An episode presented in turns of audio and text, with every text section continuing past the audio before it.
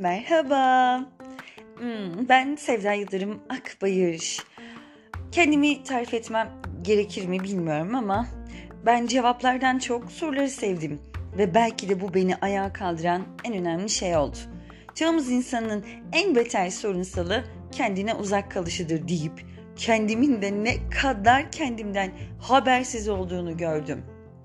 İğne ve çuvaldız makbullüğünde kimseyi de suçlamadan ha basitten doğan gerçek bir ben, esaslı bir ben peşine düştüm ve umutlu bir dünya hayalinin derinliklerine dalmaya karar verdim.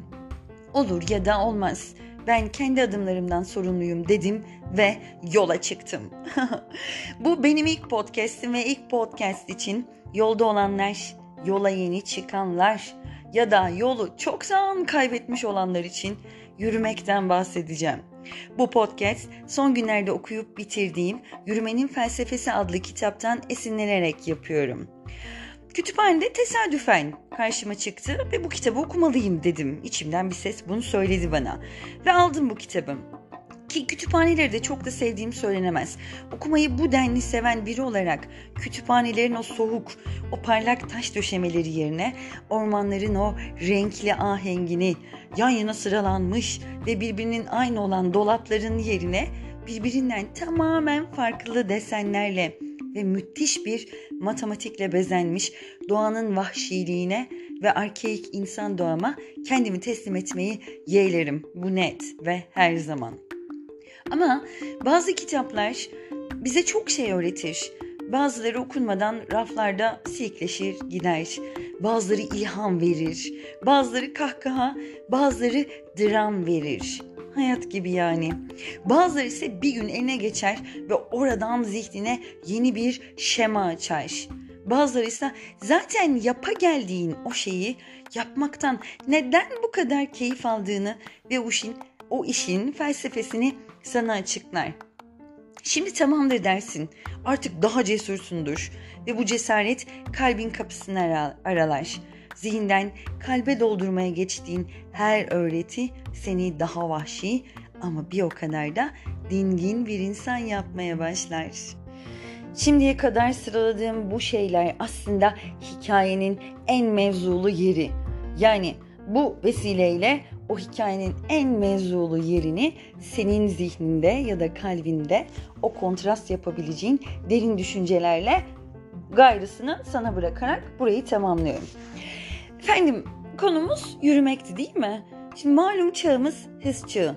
Neredeyse tuvalet alışkanlıklarının bile bu hıza ayak uydurmak paralelliğinde kaldığı, bu hızdan kendini alıkoymanın neredeyse bizi toplumsal ahlak değerlerine karşı çıkıyormuş gibi bile hissettirir olmaya başladı günümüz dünyasında.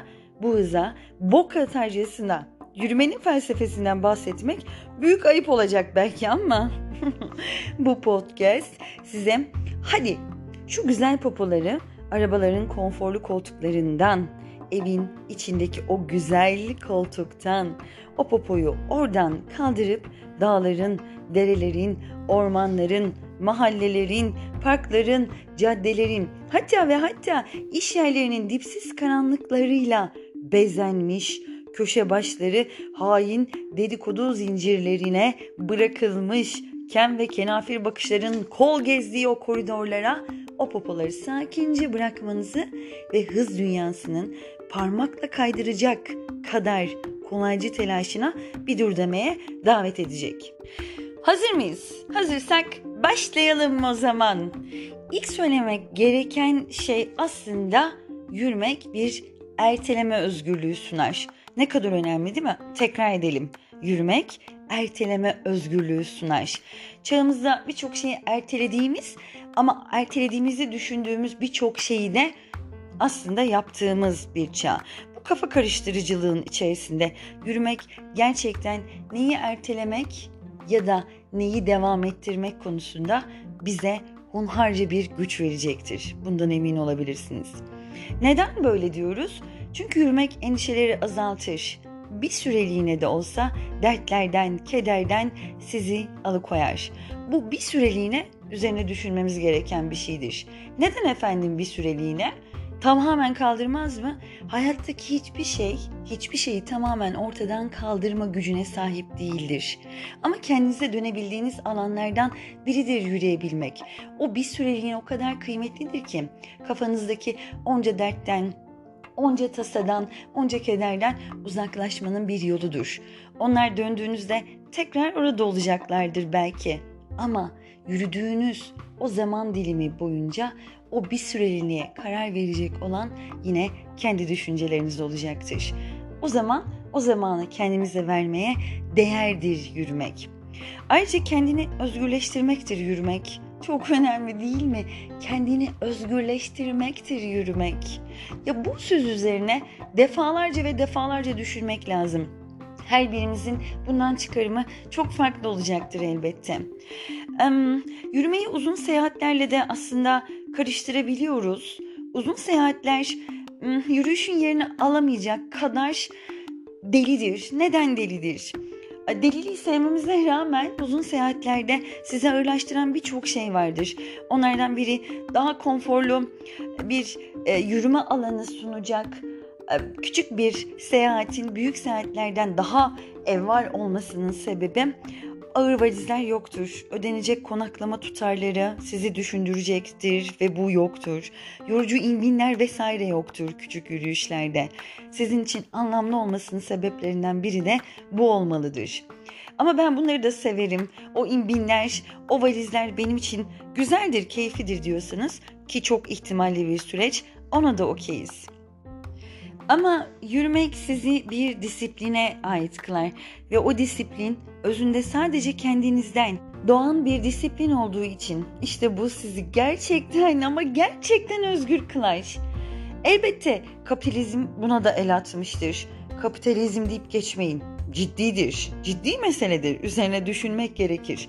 Sana der ki yürümek mi? Sadece yürümek. Ha, aman efendim nedir o öyle?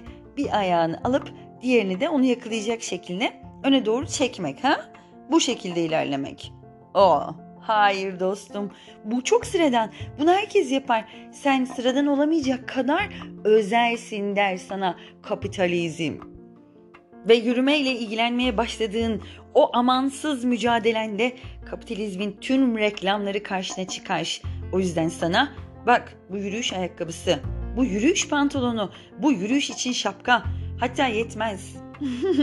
bir kayakçı izlenimi vermelisin. O zaman daha özel bir yürüyüşçü olacaksın. Biraz hava, havan olsun canım dercesine eline de iki değnek tutuşturur. Hadi şimdi oldu der. Tüm bu kargaşa ve tüketim aşkı arasında sıkışan bedenler yürüyerek özgürleşeceğim ben derken bir bakmış ki tüm bu zamazingoları alırken kredi kartının ona nedenli sinsice yaklaştığını ve şimdi ise bıyık altından gülümseyerek onun pantolon cebini adeta tırnaklarıyla tırtıkladığını hisseder. Bir yürüyüş olur sana kapitalizmin kucağında can çekişen bir drama. Hey, yürümek basittir ve basit olan gerçek özgürlüğü verir. İki bacağının olması yeterlidir. Gerisi fasa fisodur. Yürürken biri olmama özgürlüğünü yakalarız. Sadece sen, sadece sen. Araban, evin, eşyaların, saç spreyin, havalı ayakkabıların hepsi senden sıyrılır. Gerçek bir özgürlük gibi. Nietzsche'nin hatırı sayılır bir yürüyüşçü olması, Steve Jobs'ın toplantılarını genellikle ağaçlık bir alanda yürüyerek yapması, Rousseau'nun yürürken gerçek anlamda özgür olduğunu ve iyi düşünebildiğini söylemesi, Walden Gölü'nün yazarı David Henry tarafından yürümenin köleliğe karşı bir karşı çıkış olduğunu belirtmesi ki Walden Gölü'nü mutlaka okuyun şahane bir kitaptır. Platon'un ve birçok Yunan bilginin ayakta ve çoğu zaman gezinti halinde öğrencileriyle buluşması. Gandhi'nin kendi ve ülkesi için sürdürdüğü mücadelenin yürüyerek olması ki Gandhi bu alışkanlığı Londra'da genç bir adamken hukuk derslerine girebilmek ya da uygun bir vejeteryan restoranı bulmak için günde 5 ila 10 kilometre yürümesiyle alışkanlık haline getirmiştir. Finlandiya eğitim sisteminin bu kadar başarılı olmasının ardında tüm ülkeyi yürüyerek insanları eğitim konusunda bilinçlendirmeye çalışan tek bir insanın özgürlük ve irade gücünün baskın gelişi yatmaktadır. Tüm bunların ışığında rahatlıkla şunu söyleyebiliriz ki yürüyen kraldır. Dünyada onun krallığı. Vay canına harika değil mi? Tekrar edelim o zaman. Yürüyen kraldır. Dünyada onun krallığı. Her yürüyüşe çıktığınızda bu anlamlı cümleyi tekrar edin kendinize ve kendinizi krallar, kraliçeler gibi hissedin. Bu gerçekten hepimize iyi gelecek. Hele ki şu dönemde harika olacak. Ve son olarak yürümek kendinizi ona teslim etme seviyenizde sizi canlı kılacaktır. Bu podcast'te çok ama çok basit olan sadece iki bacağınızın olması kadar yeterli olan yürümenin felsefesinden bahsettik.